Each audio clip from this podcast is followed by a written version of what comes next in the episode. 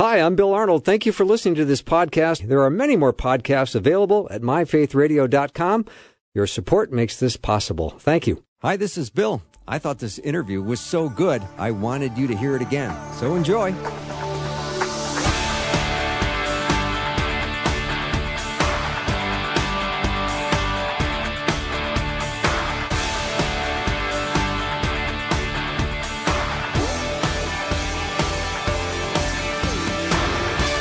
And a warm welcome to the afternoon show. I'm Bill Arnold. Thank you for joining me today. I have Jody Goldie in the studio with me. She's a trauma counselor, and every time she comes on, I know the text line lights up because I always want to uh, make her wisdom uh, available to you. If you've got a situation, uh, maybe your trauma is related to you feeling uh, under threat, or humiliated, or rejected, or abandoned, or invalidated, unsafe, unsupported, trapped, ashamed, powerless. This is just a short list. There's more. But if you have a question or a concern about something going on with you, ask the question. Send it over to 877 933 2484. Last time Jody was on, she talked about something that I wanted to uh, discuss with me again. It was called alarmed aloneness. It was a fascinating concept, and I wanted to expand on it, so I've had her back and I'm always glad to have her on. Jody, welcome. Hi, it's so Hey. good to be. I love how you open it up with all these horrific things. You're like, welcome. yeah, here are all these terrible things, and now Jody Goldie. Yeah. it's always it's always a good lead in It is, right isn't before it? your name. Yeah. But you know, you deal with trauma, so this is what you do every day. this is. Yeah, so I appreciate uh, you've got a wonderful balance. You've got a, a, a very uh, fun sense of humor, and I think it's important for you and your world to keep things in balance. I agree. Yeah. So uh, last time we were on, I, I, you really got my attention and the attention of so many people with this idea of alarmed aloneness, and I would love for you to talk about that some more because there's more to mine. Absolutely. I think there's a ton more to mine there. Um, okay.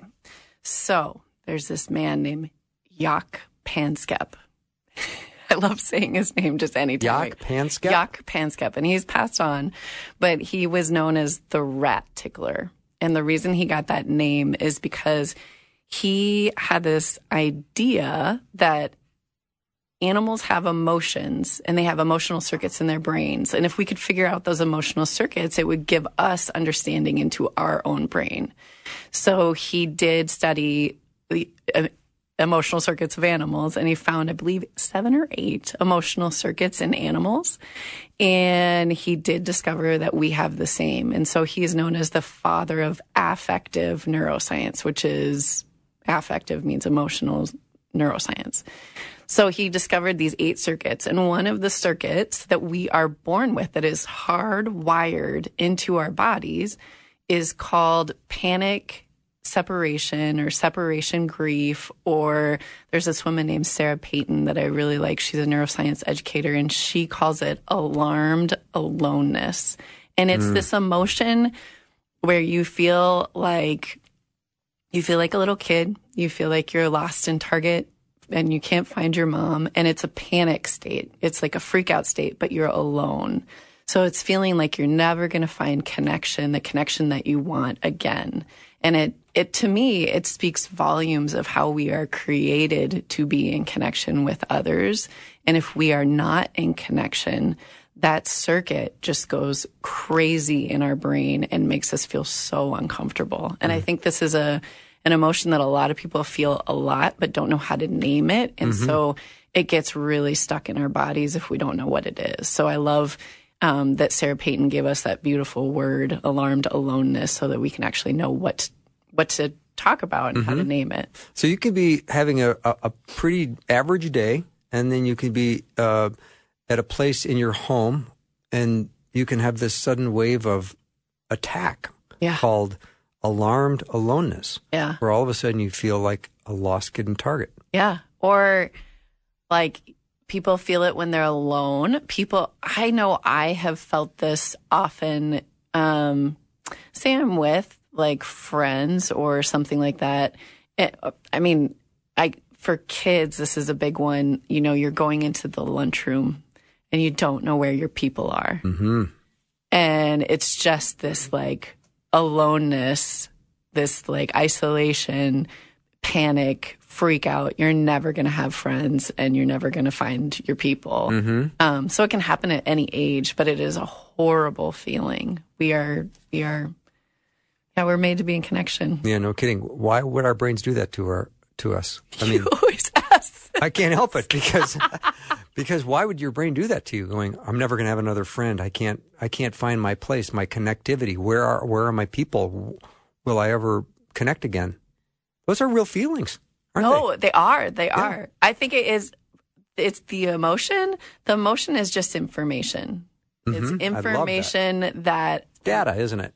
There you go. Yeah. Got it. Nailed it. It's just data. Yeah. Telling us, oh, And we have to interpret the data, don't we? exactly. Okay. I think I need some connection. I think I'm feeling really alone and I need to reach out.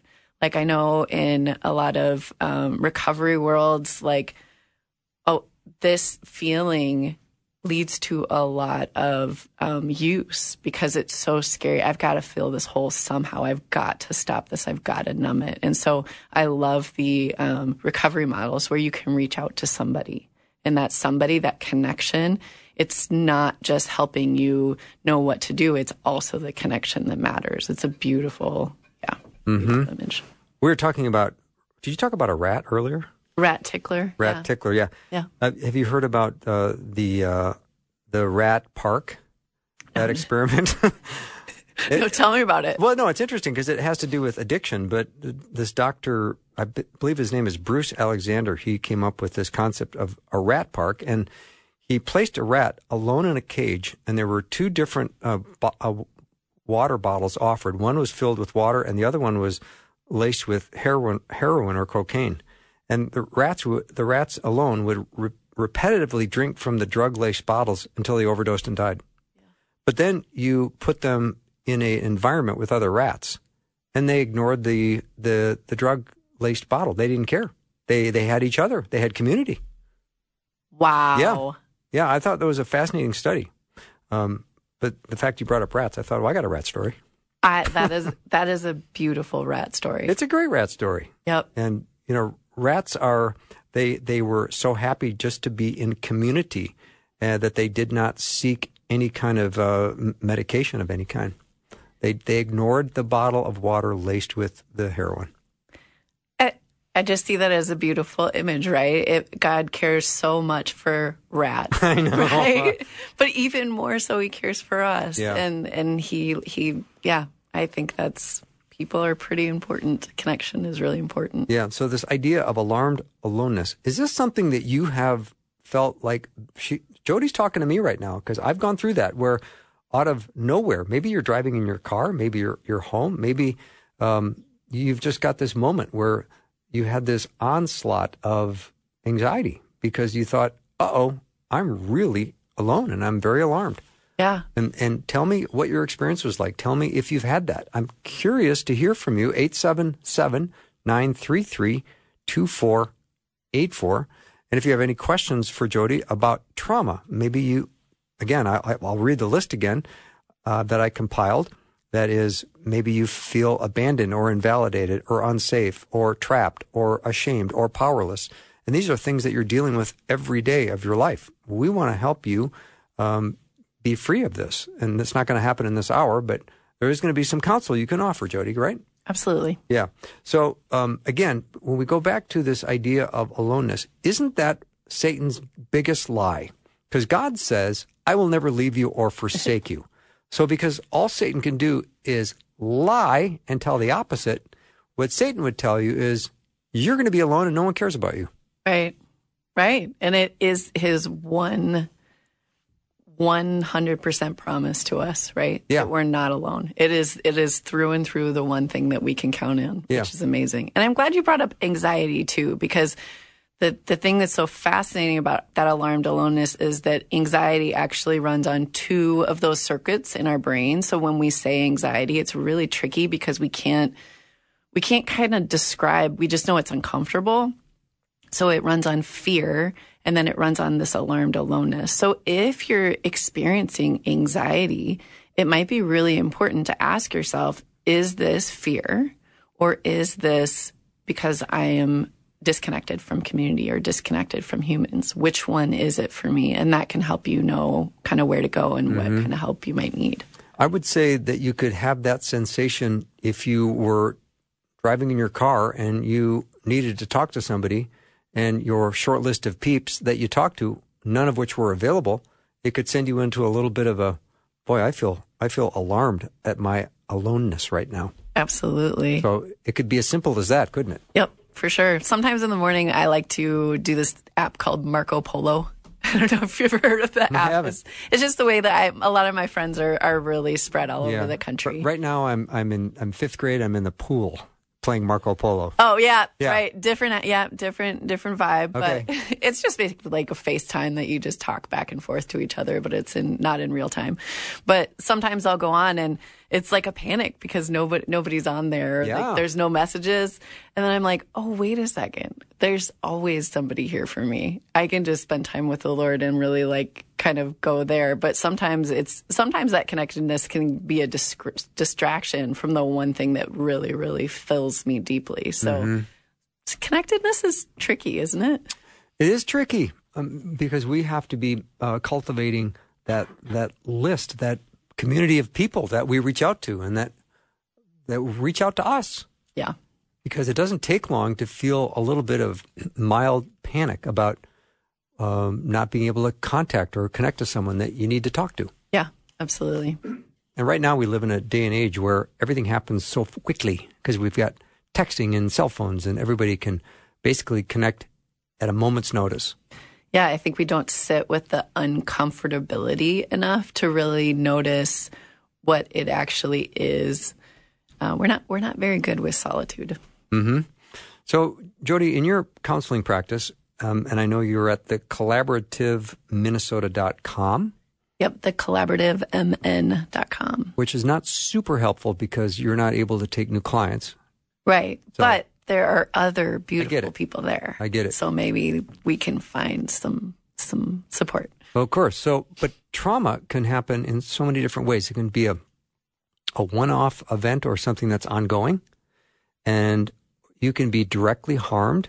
You can uh, have been a witness to to harm to somebody else. Um, maybe you're living in a very traumatic atmosphere. How would you define a traumatic atmosphere? A lot of, for the DSM-4, which is kind of like the the manual for diagnosing um, specifically post-traumatic stress disorder. They have to one the, you have to witness or experiencing experience a life-threatening event. So I always kind of like to think about that a little differently. So obviously, if you are in a horrific car accident, that's a life threatening event. Yeah. That's clear. Or if you're in war, that's a life threatening event. But we also have to kind of think about it developmentally. So, say you, um, your mom dies at a very young age. For a child, that is a life threatening event because being separated from your caregiver, you think you are going to die because they are they are kind of your life. So it really depends developmentally on what time in your life that those events happen. Um, another thing that I always like to remind people is is not having the care that you need is a life threatening event because if you are three and you're not um, getting the proper food or you're not getting care or you're not getting attunement and attention, that feels life threatening because your brain cannot develop correctly without that attention.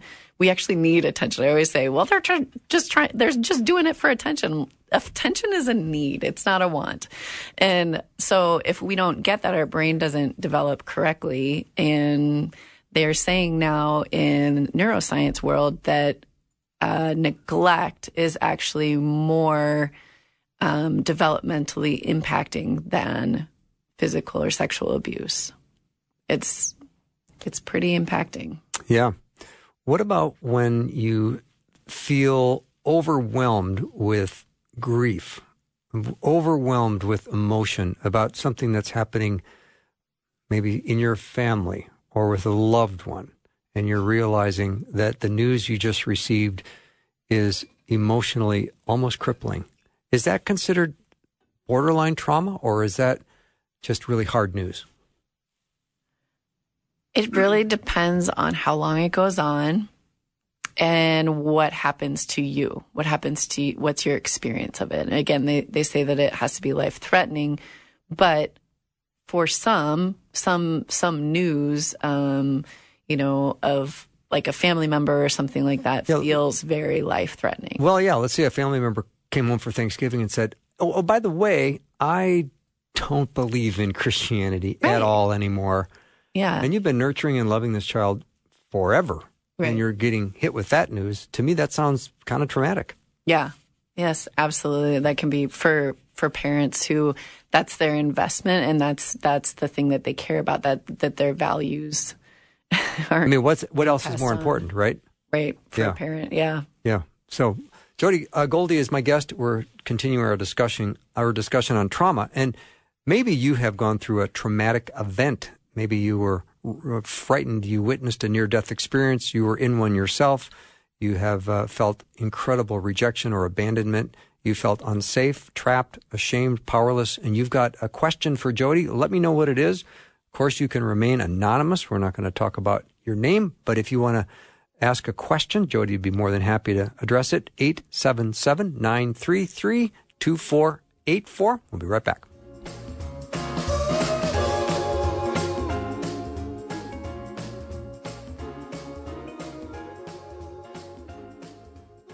When you sponsor a child in need, you change their life. Your child learns that God loves them more than they can imagine and that He has special plans for their life. Your child gets help with school and is taught leadership, life skills, and how to overcome poverty and succeed. Your child gets nutritious food and vital medical care that often saves lives.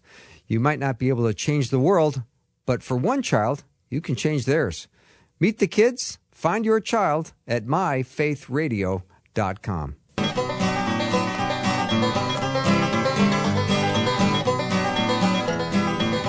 All right, we're back with more professional radio with Jody Goldie. I love making you laugh. All right, Jody, um, let's talk about when a, a beloved, someone you care about, love, you've nurtured, they start deconstructing and saying, "Nah, I don't really buy this faith anymore." As a matter of fact, I, I think I think you're living in the in the dark with what you believe. How do you stay in connection with that person as they're on this this journey of not believing, praying that one day they will come to their senses? I think, you know, obviously, I think there's a lot more people that are more qualified on your show to talk about these things, but we, I mean, we can talk about it in this Well, right now they're not available. That's true. They're not here, and I am. I am.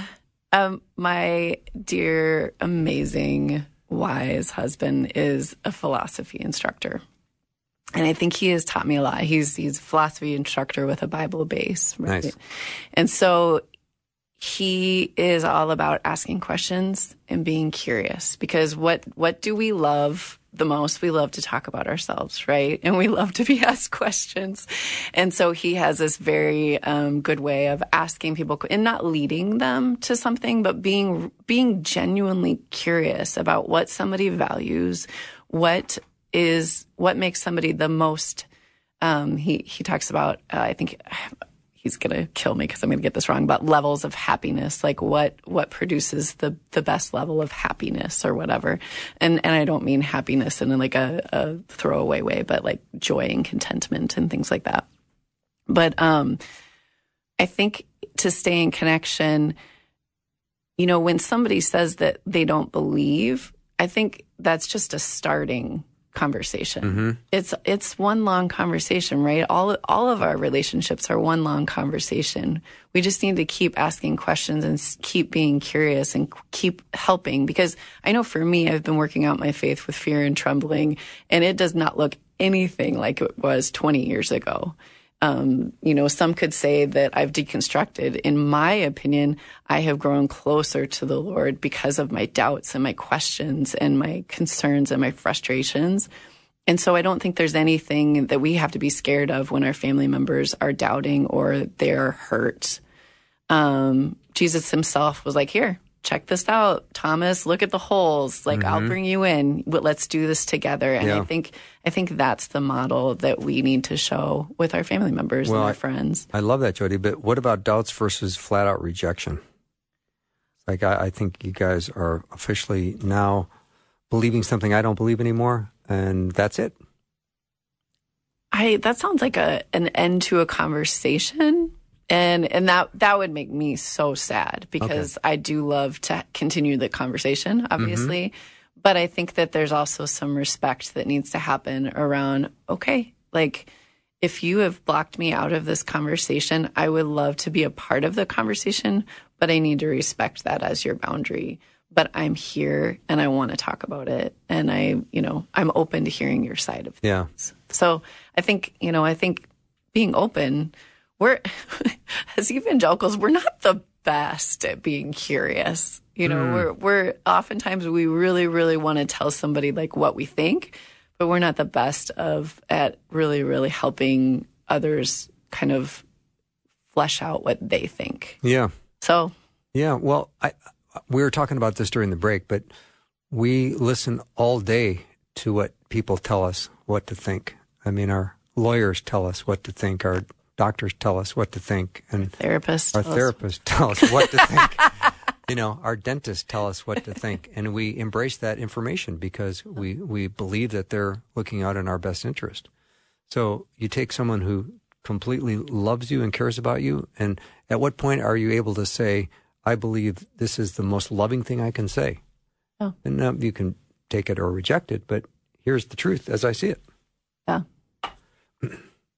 That's it.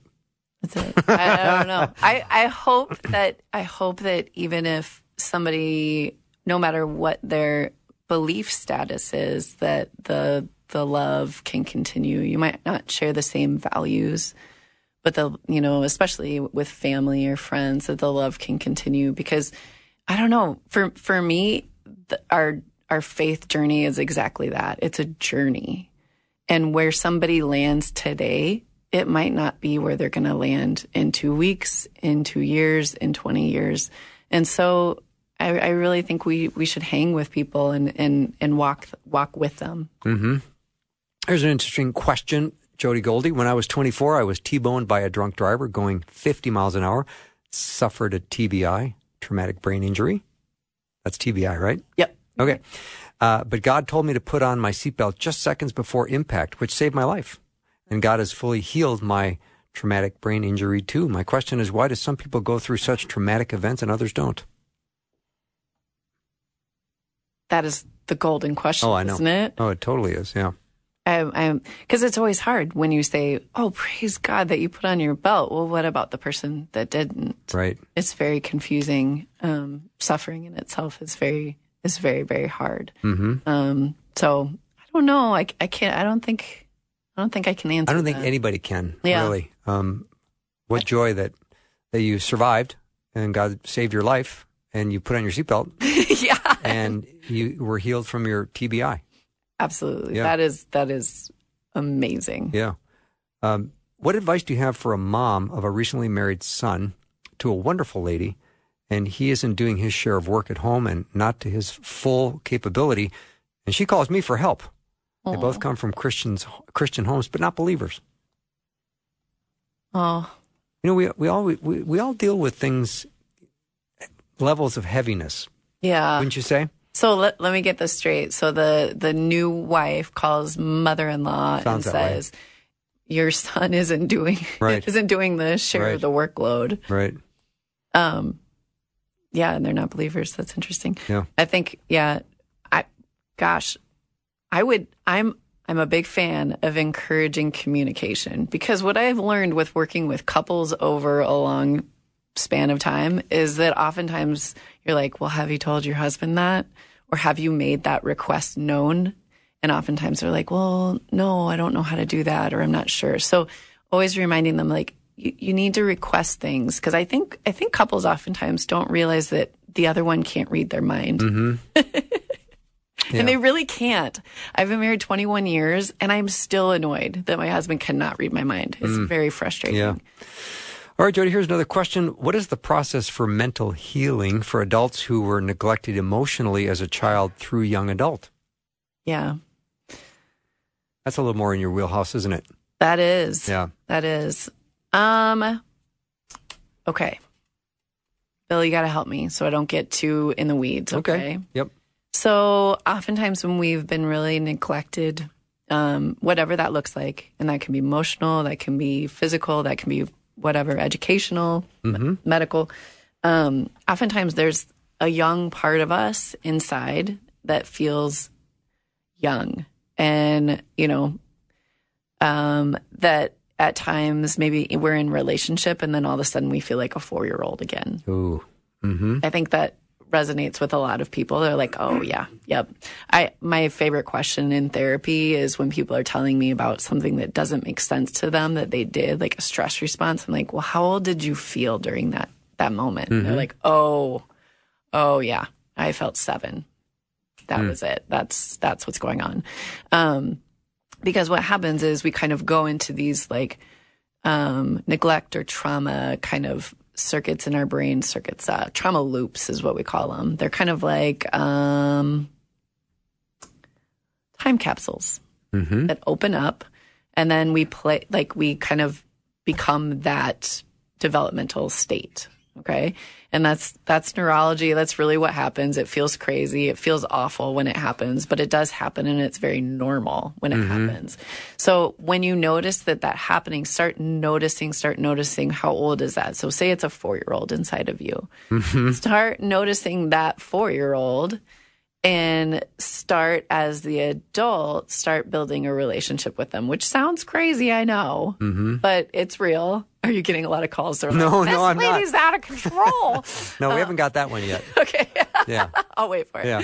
um, but you kind of like if you think about it there, there's there's there's um, parts of our bodies and our brains that remember these things that need to be cared for that never got the adult that they needed and now we're the adult that they needed and we get to be that and if we can't be that we have the holy spirit to teach us how to do Yeah. that and so you start building a relationship and when that when that 4-year-old starts popping out you kind of pull it back and say hey buddy no you don't need to be out in the world. Like you can stay safe inside and mm-hmm. i'm i'm going to be the adult. I will be the adult who protects you and cares for you so you don't have to do this. Mm-hmm. So you start doing a lot of noticing and working and caring for it in a different way. Yeah. Jody, do you ever find that there's a digression when it comes to trying to solve a discussion or an argument where you might start arguing like a 50 year old, and if that doesn't work, you start arguing like a 40 year old. then before you know it, you're arguing like a 12 year old. yeah right maybe two-year-old you start Maybe two-year-old, crying yeah, and yeah. stomping Yeah.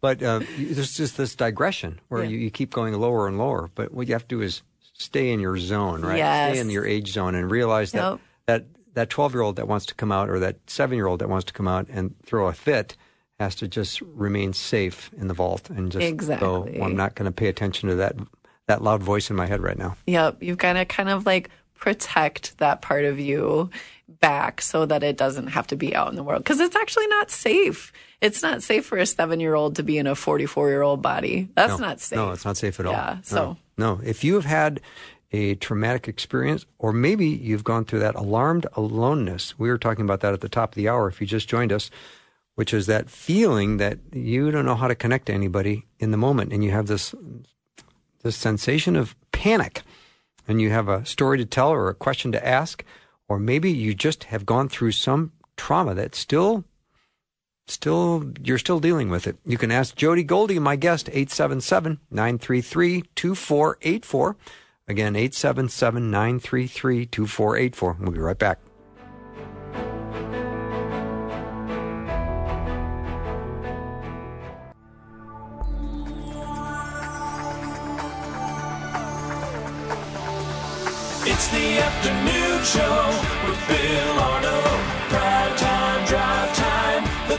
Get started.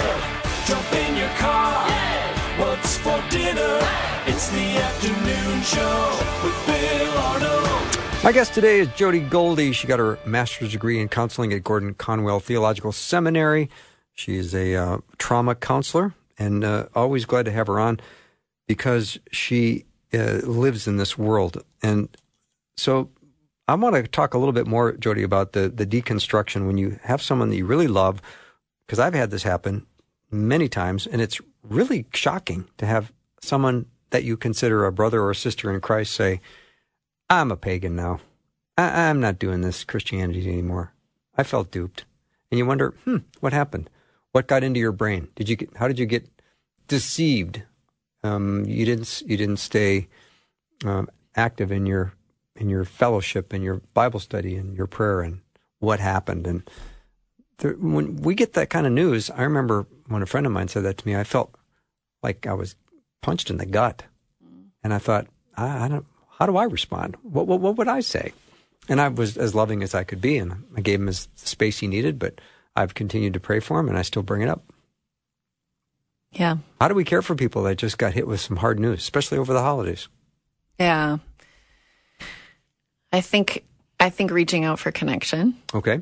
Right? With any because it does feel like um, a loss, a huge loss, a huge grief that um, when you have lost a, a brother or sister in Christ in a way, you probably haven't lost the person, but maybe the type of relationship because you don't have the same um, worldview, framework, values, and that Freedoms. Freedom to talk about the things that you love and hold dear to your heart. Yeah, and that changes a lot. And so I don't know, and, and again in that conversation to ask a lot of questions of what what feels appropriate to talk about, what what you know, what what do we need? Like I love that you were like, well, I gave him the space he needed. So it sounds like he communicated, or if she, I don't know. It was a he. Yeah. Okay, communicated that he needed some something, which is nice that he was able to actually ask for that. Mm-hmm. Um, I think, you know, I, I think a lot of people walk away from community because of hurt. Um, or I feel like some people walk away from community and some people walk away from God. And so even asking that question, like which one is it and what, what one really, really hurts. And it, it could be, it could be both. Um, but for the person that is, has the great loss, I would say they need some support. They need to be able to like pray and the and lament and grieve because it is. It's very very sad. Mm-hmm. Very sad. It's it's it feels like a, a death, and so to to be okay, but to also um, surround with yourself with people who who who can see hope and maybe pray with that. That would be important to feel community amongst the, the, the believers in your circle that say we can join hands and pray for our dear one who has stepped out of Yeah. their their faith life. I mean, there's so many prodigals out there, right? Yeah. I mean, do we all not know prodigals? Yeah. Absolutely. Yeah.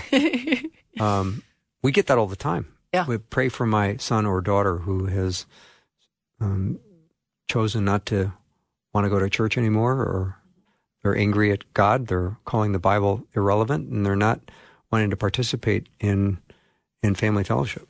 yeah. It's that's it's heart wrenching. It's so to me, that's painful. that's traumatic. No, I would, I would, I would very much agree because our spirit, eh, you know, you can harm the body, like you harm the body, you harm the the soul, the spirit, like whatever it is, but like this, that part is going to be so painful, and it's a severing of a relationship in a way that is, yeah. I, I've had some, you know, some friends who who have chosen to like convert to a different hmm. um, faith, like mm-hmm. Islam or or something like that, and and so that's that same feeling of like, well, but we're still in faith, but it's not. It's it's a very different. It's a very different faith. Obviously, mm-hmm. we know that, and so yeah, to to feel that death in me of of that I can't connect with them in that way that mm-hmm. it hurts significantly. Jody, how do you best stay connected to this loved one when you're in that position where you go, uh oh, there's some deconstructing going on, there's some rejection going on of faith, and I don't want to lose my relationship with my beloved, but what's what do you do to, to keep things loving and kind and caring and supportive? Yeah. I think that um I mean I always kind of go to if if if anyone lacks wisdom, ass. James chapter one. Love it's, it. It's my favorite one because that, I feel like that's how I spend my whole entire drive to work going, oh dear God, help me. I have no wisdom for this day. Um, and, and I feel like he's so good. He's so good to give wisdom, things that I'm like, wow, you blow my mind. I would have never guessed that that would have been something that would have moved the needle or been helpful. And so I think that's the first place to start is that grounded in rootedness in Christ. And he is kind of the lap that we need to lament and cry to. And then get wisdom from him about how we walk forward in that grief and, and, and what that looks like, what loving looks like. Loving could mean I'm stepping back. Loving could mean something else. Um, I'm not sure, but because each relationship is so different. But um, I think that's where it kind of starts that wisdom. Jody, I, I want to ask so if me or Bill or whoever it may be knows somebody who's lost a relationship with somebody because they've gone away from faith or whatever it may be, is it not our place to maybe recommend that person talks to a therapist or a counselor? Is that over the line? If we don't, you know, they're talking to us about this and we can love them and support them. We might not have all the answers they're looking for though, and somebody who's more equipped might. So is it okay to point them in that direction while still loving them or is that not really our place? I think for like the deconstruction issue, I don't know if, I mean, I know that there are therapists that work with, especially like spiritual harm. You know what I mean? Things that like, especially if they've been harmed in a, in a way that has like led them out of the body. Hmm. That is, that is a big deal. And like, oh, I mean, There Bill some- stone around the neck, right? Right. Like that, that's, But you're that's a big about, deal. You're talking about like emotional or physical abuse that happened in the in, Yeah, in the in the context in the church. That's where I was like, I, I would say, traumatic. Mm-hmm. yes, like I think somebody would would need some care, and in some ways separating what a human did and what God does. I mean, so so that's a very specific like issue, right? Um, but like, um, but if somebody is deconstructing their faith, I, I mean, I'm a big fan of therapy. Obviously, There's, there's, there's good therapists, there's bad therapists, just like there's good Oh, sure. mechanics and bad mechanics. And, um, but I think everybody's trying to do the right thing. I don't Yeah. think anybody, hopefully. Yeah, I mean, they- there's yeah. good ra- radio hosts and, there's, and there's good radio hosts. you notice I never offered bad as an option. It's true. I like that. no, I'm covering. like I'm that. covering my base on both sides. Yeah. And it's true, right? I happen to think it is. Yeah. But um but i think i think it is important to have i mean i've had people come to me that that's their that's their thing that they want to talk about is deconstruction.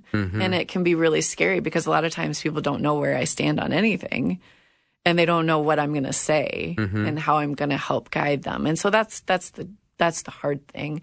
Um but I think that it it's okay to say, "Gosh, it sounds like you've been really hurt and there's been harm," or or it sounds like you're trying to really work through some big questions. Maybe there's somebody who can walk alongside you that might be helpful, and maybe that's a therapist. Mm-hmm. Or maybe there's a lifestyle change, and all of a sudden that doesn't really line up with biblical principles. Yeah, And I, you know, I want to go do this or that, and and you're going to judge me, and so I'll just disregard Scripture. yeah, yeah, and that That can happen too, can it? absolutely. Yeah.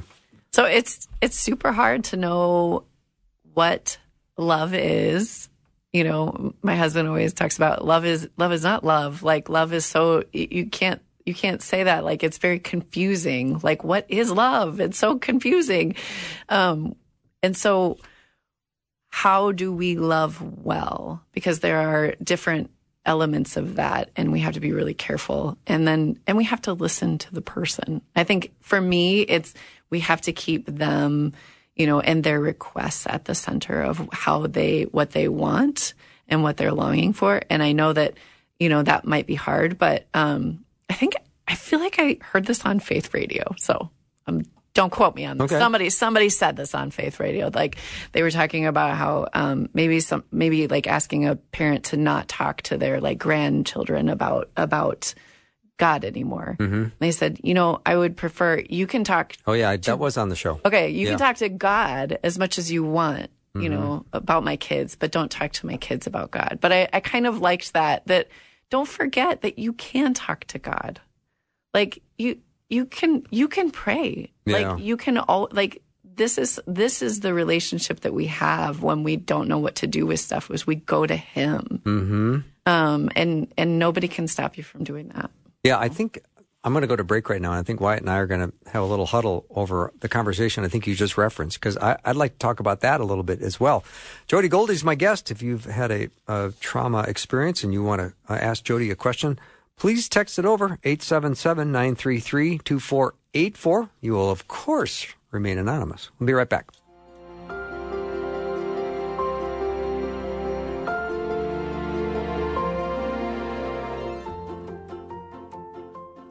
Hi, this is Bill Arnold, host of the afternoon show. Do you uh, still believe God is good? I think oftentimes when you share Christ with people, they, they want to ask two questions Is God good and can God be trusted?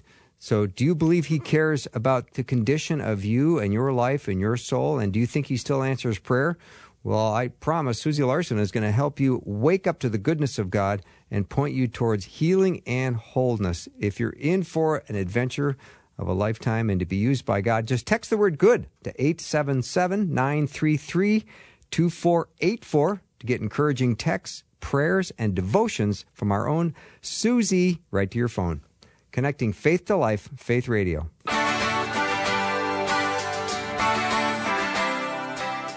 Welcome to the show. If you just jumped in your car or tuned us in, Jody Goldie is my guest and she's a trauma counselor. So we've got some interesting questions that have come in. Jody, this is one. I don't even know how to ask this correctly, but here it is. Okay.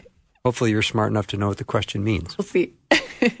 What does Jody think of ketamine assisted psychotherapy, especially for a person that had childhood and adolescent trauma that is unresolved despite participating in counseling with Christian counselors over the past two to three decades? Yes. So ketamine, I know it's okay. Like ketam, ketamine, ketamine, don't know what it is. ketamine. So it's a drug, ketamine, it? yeah, it's a drug. It's a, um, it's a, it, it's actually used for surgery. So if you've had a major surgery, chances are that you've had ketamine, um, in order to recover because it's a dissociative means that it like kind of takes you out of your body. Um, it's a really strange class of psychedelics as well. Okay. So there is um, there's a there's a movement in the research um, that uh, and you've probably seen it in popular culture and things like that. That there's a psychedelic movement around I have heard that. okay Yeah. around actually healing um, healing trauma, depression, things like that. So ketamine assisted therapy is legal here in Minnesota. And there are clinics that do it. The um, I've had a lot of clients who have um, chosen that route, and friends who have done it. And I um, with a with a like with a doctor and I would recommend clinics that actually do ketamine assisted therapy meaning that somebody's with you while you do the actual taking of the ketamine because it can be a, a scary experience because it's it's a drug it can be very scary so you go to a clinic and and you kind of sit and and you take it for a couple of hours so um, there's one called Catalyst Insight Collective that they do a really beautiful job. Um, and there's other ones that do a great job, but they they're fabulous to make sure that they are with you and you're prepared and it's not scary. Mm-hmm. So So that's something that we uh, I know nothing about. So thank you for telling me that. well, there's some great books out there. None of which I'll read, but thank you very much for that. and it's it's it's actually I've had some really incredible um, experiences with with people, um, you know, people who are in their 20s all the way up to people in their 80s who have chosen to do it, and it has been it has really moved things for healing, which is really helpful. Here's a question, Jody. I've experienced three different cancers over a 10 year period in churches I've attended that had massive leadership failures. Have I experienced trauma?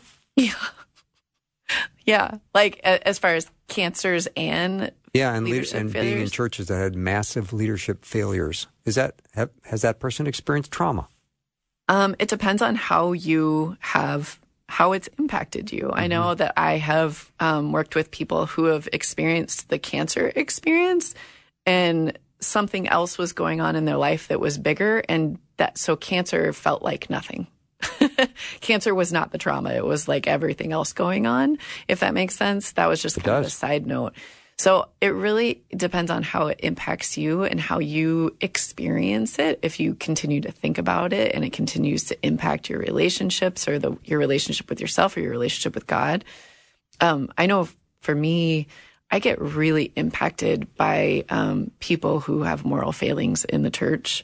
Um, they feel like kind of traumatic blows. Most recently, um, with IHOP and things like that, it it it it just kind of it just kind of hits me in the in the chest every time it Did you say. IHOP? IHOP, International House of Prayer. Oh, oh, okay. I went to pancakes. Yum, as you should. Well, yeah, see, I didn't, I didn't know what happened at the International House of Prayer. Oh, okay. And Yeah. because it's roughly dinner time for me, I'm, I know I'm thinking pancakes I'm thi- what? I was thinking yeah. pancakes. Let's know. stay on pancakes. I yeah. like that. So yeah, I'm sorry. I I did. I mean, I have seen and experienced myself some horrible uh, moral failures in church environments that really rattled me. yeah. Um, it was horrible. Yeah, and it really it breaks your ability to trust. And then it, it confuses you because then, you know, sometimes you equate these leaders with with, you know, godliness. And sometimes I equate with them with like the Bible and things that they've preached. And so it taints some of that and it gets really confusing. And then you have to like rethink everything you learn from them. It just it's exhausting. Yeah, and then the the multiple cancer scares uh, Yeah. or or experiences would make you think that you're going to wake up every day and and and it's going to come back. Yeah. That's kind of traumatic. You're not living happy go lucky at all. Yeah. Right? And it depends on how it's, you know, if it's, I know, you know, I've sat in that room and waited for that, for that outcome. And I, I, I think that'd be really hard for people to just take that as it comes. But so it's, it's a stress inducing and trauma is just significant stress. So yeah. Yeah. So as we process stress in our life, when when does stress um, can can trauma cause mental health problems? Can it start with something that happens that's traumatic? In my mind, I'm calling this traumatic. Can that turn into something that causes a mental health problem, or make me more vulnerable to developing them?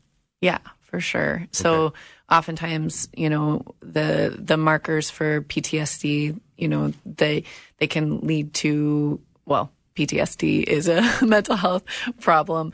Um, but but oftentimes sometimes it's really hard for me that it's even called post traumatic stress disorder because a lot of times the trauma isn't post. It's No. we're living in it. Ongoing, Right. It's a life sentence for a crime you didn't commit. Right. And so I don't know. I, I wish they would change some of the wording because it's just traumatic. Mm-hmm. You know? How best do we approach prayer with our great physician and healer when we know in our hearts that we've experienced trauma? I know that's a big question. A couple of minutes to go.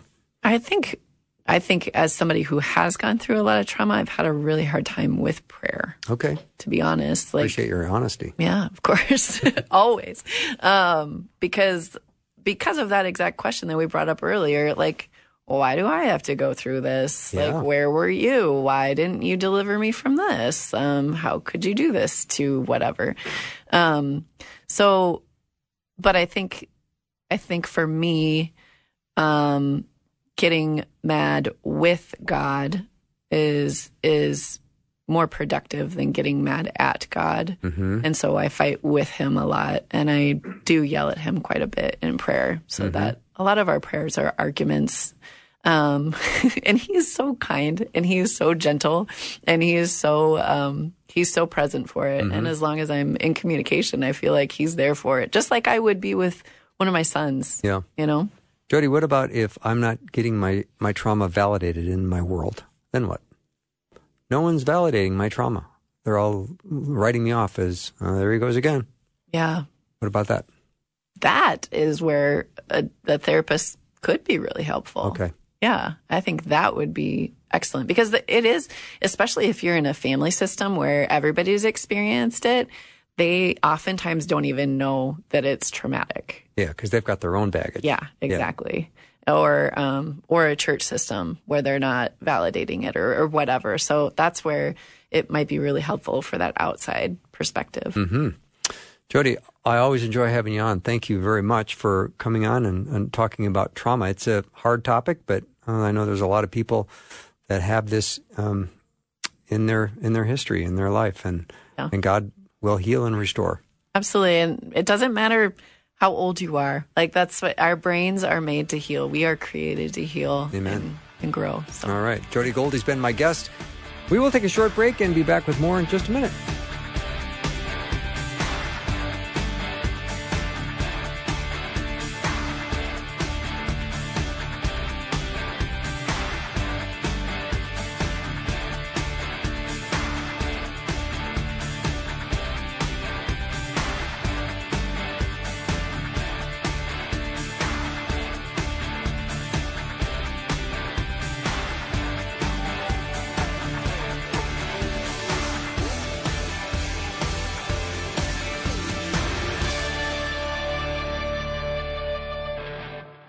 Thanks for listening. Programming like this is made available through your support.